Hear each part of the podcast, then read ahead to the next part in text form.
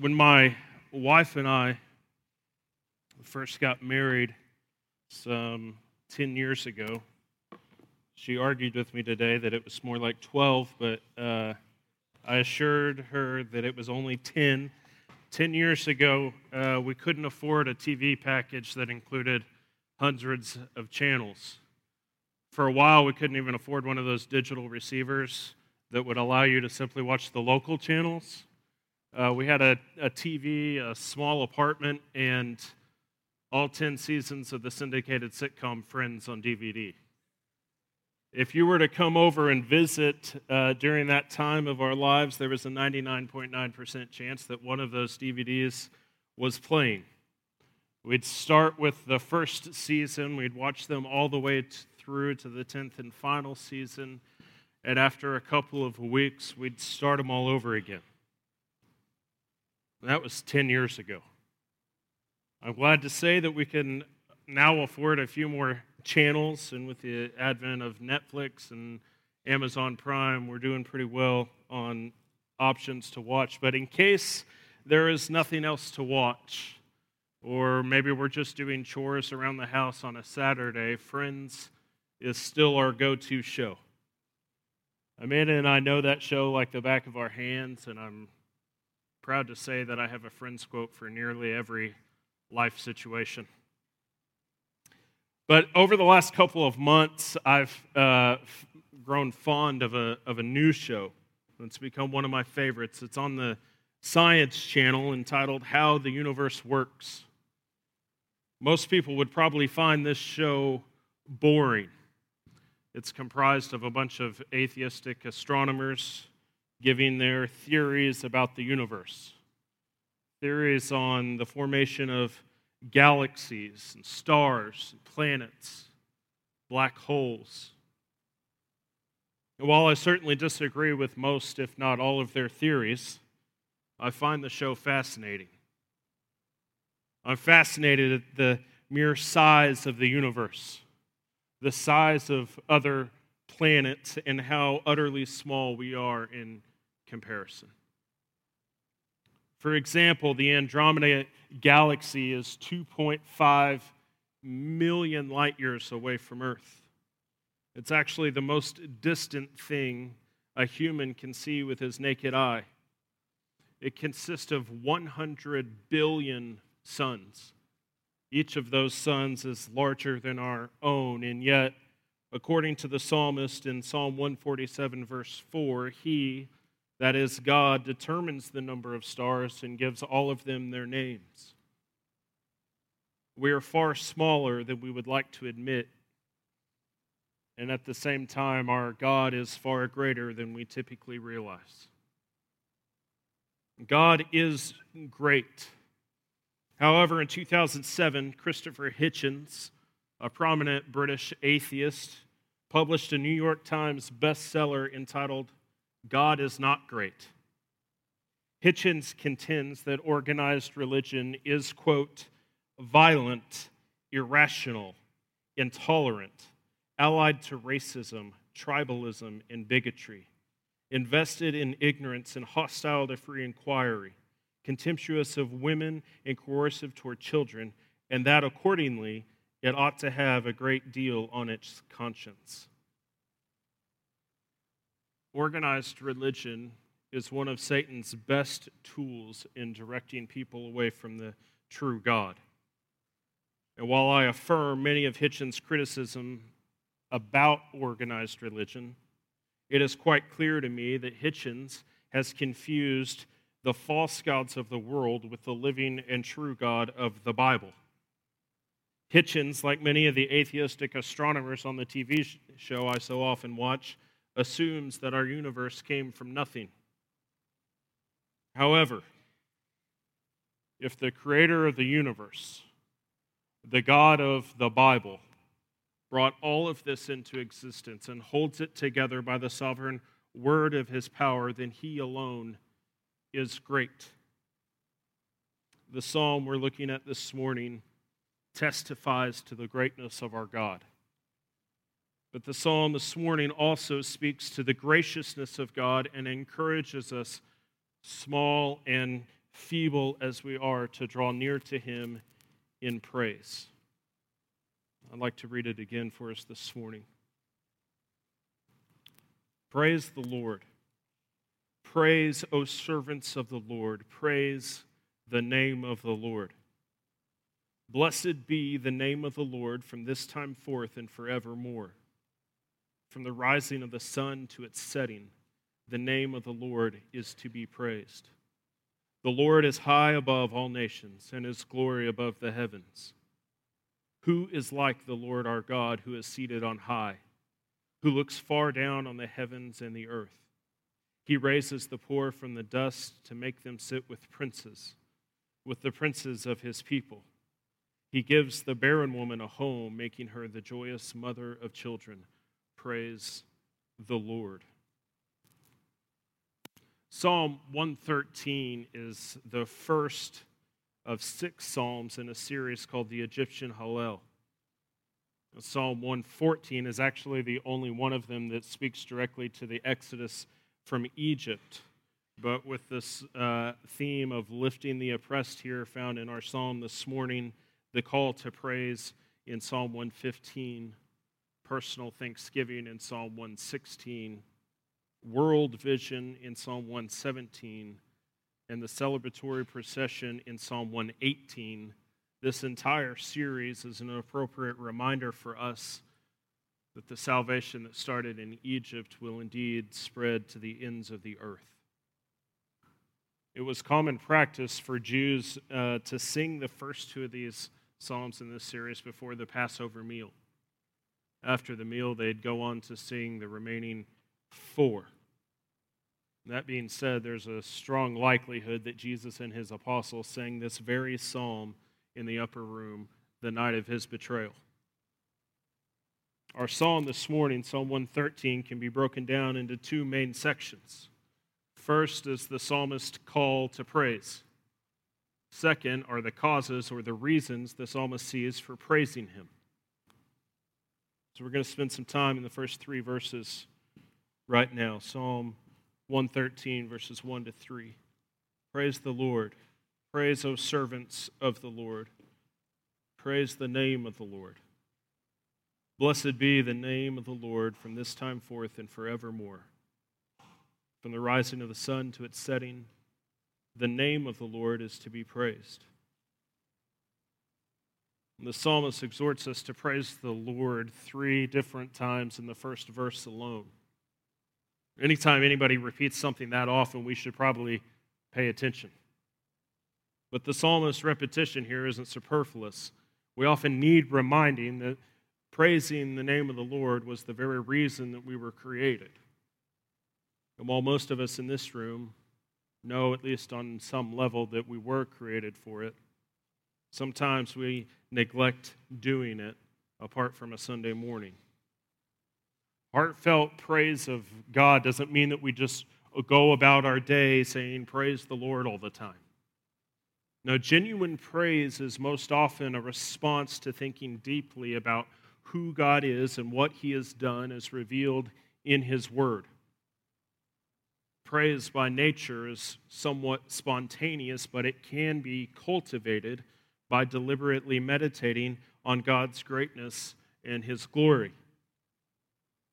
And so, if you're here this morning and you find yourself lacking in heartfelt praise of the Lord, it might be time to spend more time dwelling on Him as He is revealed to us in His Word. But our lack of praise might also be due to the fact that we're not enjoying God enough. C.S. Lewis says it like this I think we delight to praise what we enjoy because the praise not merely expresses but completes the enjoyment. It is its appointed consummation. This past June, I took our students to camp uh, in the Rocky Mountains. Uh, while we were there, I found myself captivated by the beauty of the mountains. They were magnificent. And I sent tons of pictures to my wife because, like the psalmist, I wanted to extol their beauty to her. My enjoyment of the mountains spontaneously overflowed into praise. Much in the same way, our enjoyment of who God is and what He has done should also erupt in genuine, heartfelt praise. But we need to ask ourselves who exactly is the psalmist calling to praise? According to verse 1, it's the servants of the Lord. Now, this phrase could refer to the entire nation of God's chosen people. It might have to do with the individuals who actually experience God's redemption.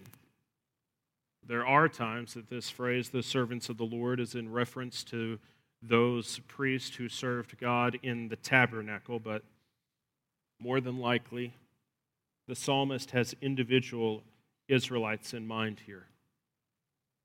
However, we are under a new covenant. And according to 1 Peter 2, verse 9, we were all believers, priests, members of God's chosen people, and servants of the Lord. So this psalm is just as applicable for us today as it was when the psalmist wrote it. But being a servant of the Lord isn't something that you or I volunteer for. Volunteering to lead a connect group isn't the same thing as being a servant of the Lord. Can you volunteer um, and serve the Lord at the same time?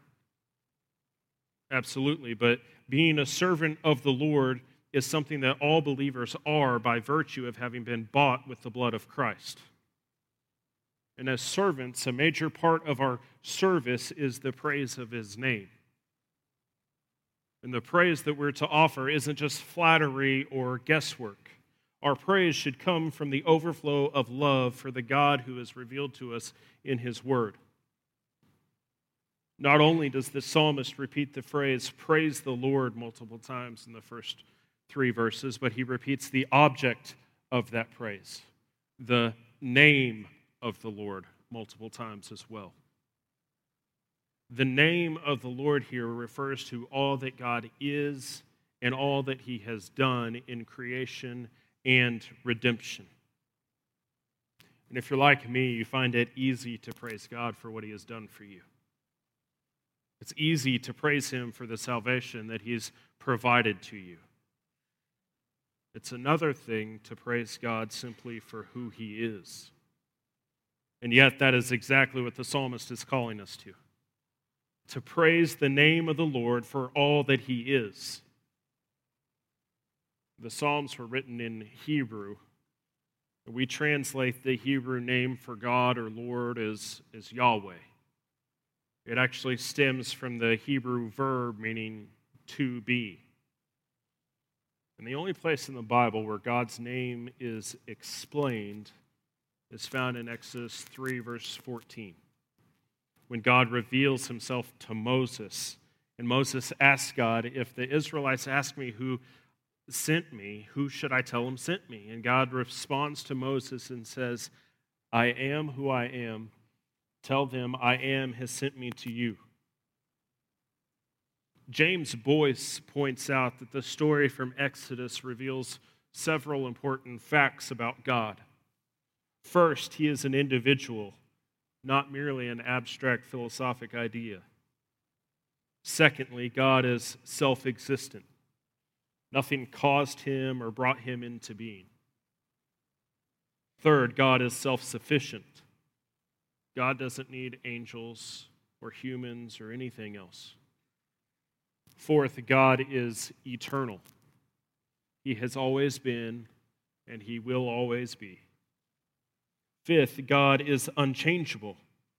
He never differs from himself. In other words, we can trust that he is who he reveals himself to be. But this also means that God is inescapable. He will not go away, and there is not a place that you can go that he won't be. If you choose to ignore him now, you will not be able to ignore him forever when you stand before him in eternity. Since we're in Exodus, if you want to flip over to Exodus chapters 33 and 34, we're going to stay here a bit longer. In Exodus 33 and 34, God allows Moses to see his goodness. Moses calls upon the name of the Lord, and God's goodness passes before him. And then in Exodus 34, verses 6 and 7, it says this about the God who passes before Moses The Lord, the Lord, a God merciful and gracious, slow to anger, and abounding in steadfast love and faithfulness, keeping steadfast love for thousands, forgiving iniquity and transgression and sin but who will by no means clear the guilty, visiting the iniquity of the fathers on the children and the children's children to the third and fourth generation. When God reveals his name to Moses, it's centered around his sovereignty and his goodness. And while describing God's compassion, his grace, his mercy, his love, the Bible also mentions his justice in punishing the guilty. The point is is that praising the name of God would be easy if we just focused on our favorite attributes of him. If all we do is praise God for his love and his grace, we're neglecting to praise him in his entirety. In order to praise the name of God like we should, we have to also praise him for his sovereignty and his justice. This means that when life doesn't go the way we planned, the servants of the Lord still praise his name. When the doctor comes back with tragic news, we praise him. And when a family member who has rejected the Lord passes away and now stands before him in judgment, we still praise his name because that is what we were created to do. You see, the danger in only praising God for our favorite attributes is that we end up praising a God who we've made up or redefined, and not the God of the Bible. And so the psalmist here is calling the servants of the Lord, those whom God has chosen and redeemed, to praise the name of the Lord in the fullness of who he is. But for the psalmist, the praise of the name of the Lord is to take place at all times, in all places, not just on Sunday mornings. Flip back over to Psalm 113, verses 2 and 3. The psalmist says this Blessed be the name of the Lord from this time forth and forevermore. From the rising of the sun to its setting, the name of the Lord is to be praised.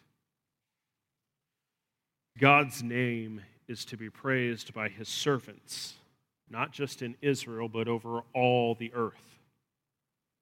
Flip with me to Malachi chapter 1. Malachi chapter 1, verse 11 says this For from the rising of the sun to its setting, my name will be great among the nations. And in every place, incense will be offered to my name, and a pure offering. For my name will be great among the nations, says the Lord of hosts. At all times, in all places, God wants his name to be praised by those whom he has chosen and redeemed. And now that the psalmist has made clear the call to praise, who it is, you and I, who are to praise him, the object of that praise, meaning the name of the Lord and the time and place for that praise, he moves on to his two reasons on why we should praise the Lord. Verses 4 through 9 list two main reasons why God is to be praised because he is great and because he is gracious. God is great, and the Bible attests to his greatness a lot. Isaiah chapter 40, verse 15 says this Behold, the nations are like a drop from a bucket, and are accounted as dust on the scales. Behold, he takes up the coastlands like fine dust. If you're in Isaiah 40, you can drop down a couple more verses, verses 25 and 26. He says, To whom then will you compare me that I should be like him? says the Holy One.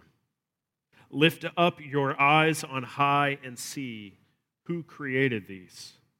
Who brings out their hosts by number, calling them all by name? By the greatness of his might, and because he is strong in power, not one is missing. Go back to our psalm this morning, verses 4 and 5. It says, The Lord is high above all nations, and his glory is above the heavens. Who is like the Lord our God, who is seated on high? God's glory is far above the heavens. But let me try to put this into perspective for us. Given our current advances in technology, it would take us about three days to reach the moon. If we were to ever to send some unfortunate soul to Mars, it would take about 300 days. It would take about 40 years to reach the end of our own solar system. Outside of that, it would take about 80,000 years to reach the next closest star. To reach the nearest galaxy, it would take approximately 750 million years. And if we were to ever reach the end of our known universe, it would take approximately 225 trillion years. And yet, according to the Bible, God's glory is far above all of that. And when the Bible speaks of God's greatness in these terms, it's in reference to his sovereignty. Because God rules over the entirety of his creation, which means that nothing happens apart from his sovereign will or permission. Flip over to Jeremiah 32, verse 17. Jeremiah says this Ah, Lord God, it is you who have made the heavens and the earth by your great power and your outstretched arm. Nothing is too hard for you.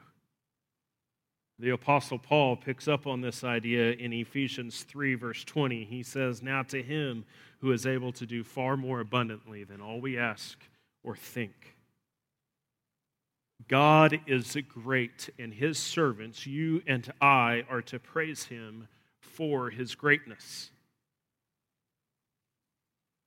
But his greatness is just a small part of who he is if his greatness were all that he revealed about himself to us, it would be hard for us to want to draw near to him. When I was in college at SBU working on my undergrad, I was friends with a lot of the football team.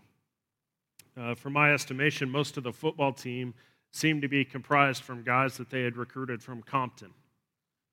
I don't know why SBU spent so much time recruiting from the roughest parts of LA, but they did, and most of them were my friends. Needless to say, a few of my friends were a little rough around the edges. They would likely terrify most people in southwest Missouri. One of my friends, one time, I'm not kidding, they caught him on security camera, literally picked up a snack machine and walked it to his room.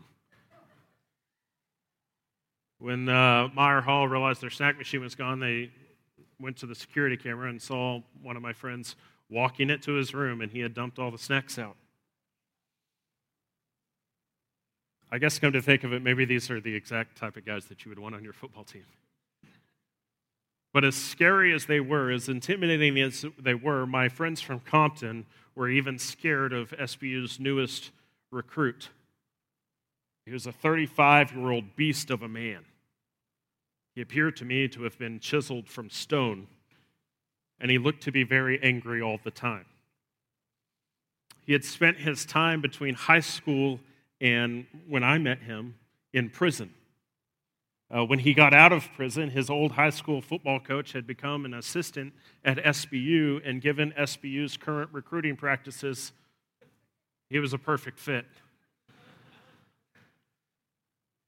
He still had some eligibility left, and so he came up to SBU. And one day in the cafeteria, my buddies from Compton dared me to go talk to him. I had heard the rumors. I knew that even they were scared of him. And so, like the naive white kid I was, I obliged. Come to find out, over a very nice conversation, this guy was like super chill. In spite of his rough exterior and the fact that he could crush me with his pinky, he was one of the nicest and most caring people I'd ever met. Had I only focused on this guy's obvious greatness in comparison to myself, I would have never found out that he was actually a really nice guy. And that's kind of what the psalmist is saying here that God is great beyond our imagination, but there is a graciousness about him that should cause us to draw near to him. And thankfully, God has also revealed these aspects of himself to us in his word. Psalm 113, verses 5 through 9. Who is like the Lord our God, who is seated on high, who looks far down on the heavens and the earth? He raises the poor from the dust and sits them with princes, with the princes of his people. He gives the barren woman a home, making her the joyous mother of children. Praise the Lord.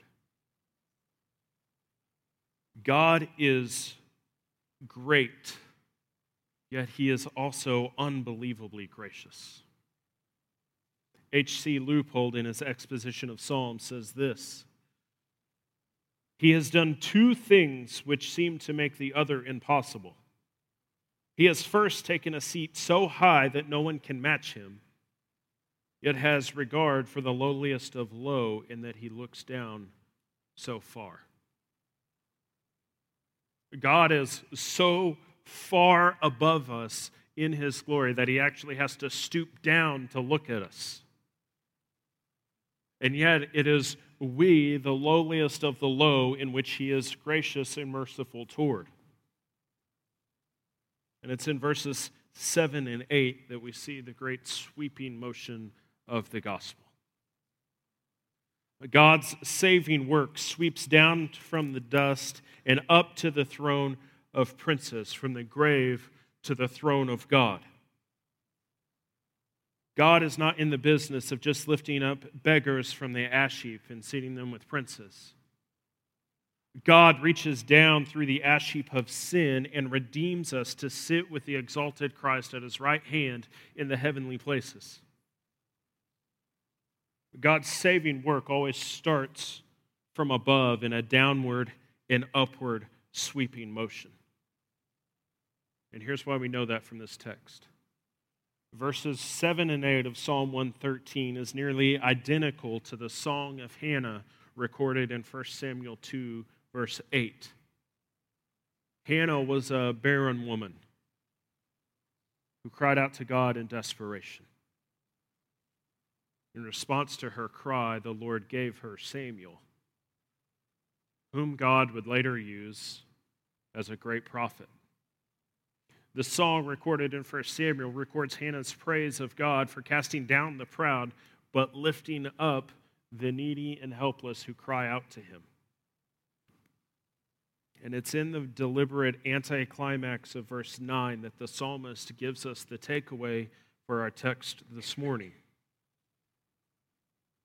In Hannah's day, it was seen as a disgrace or curse to be childless.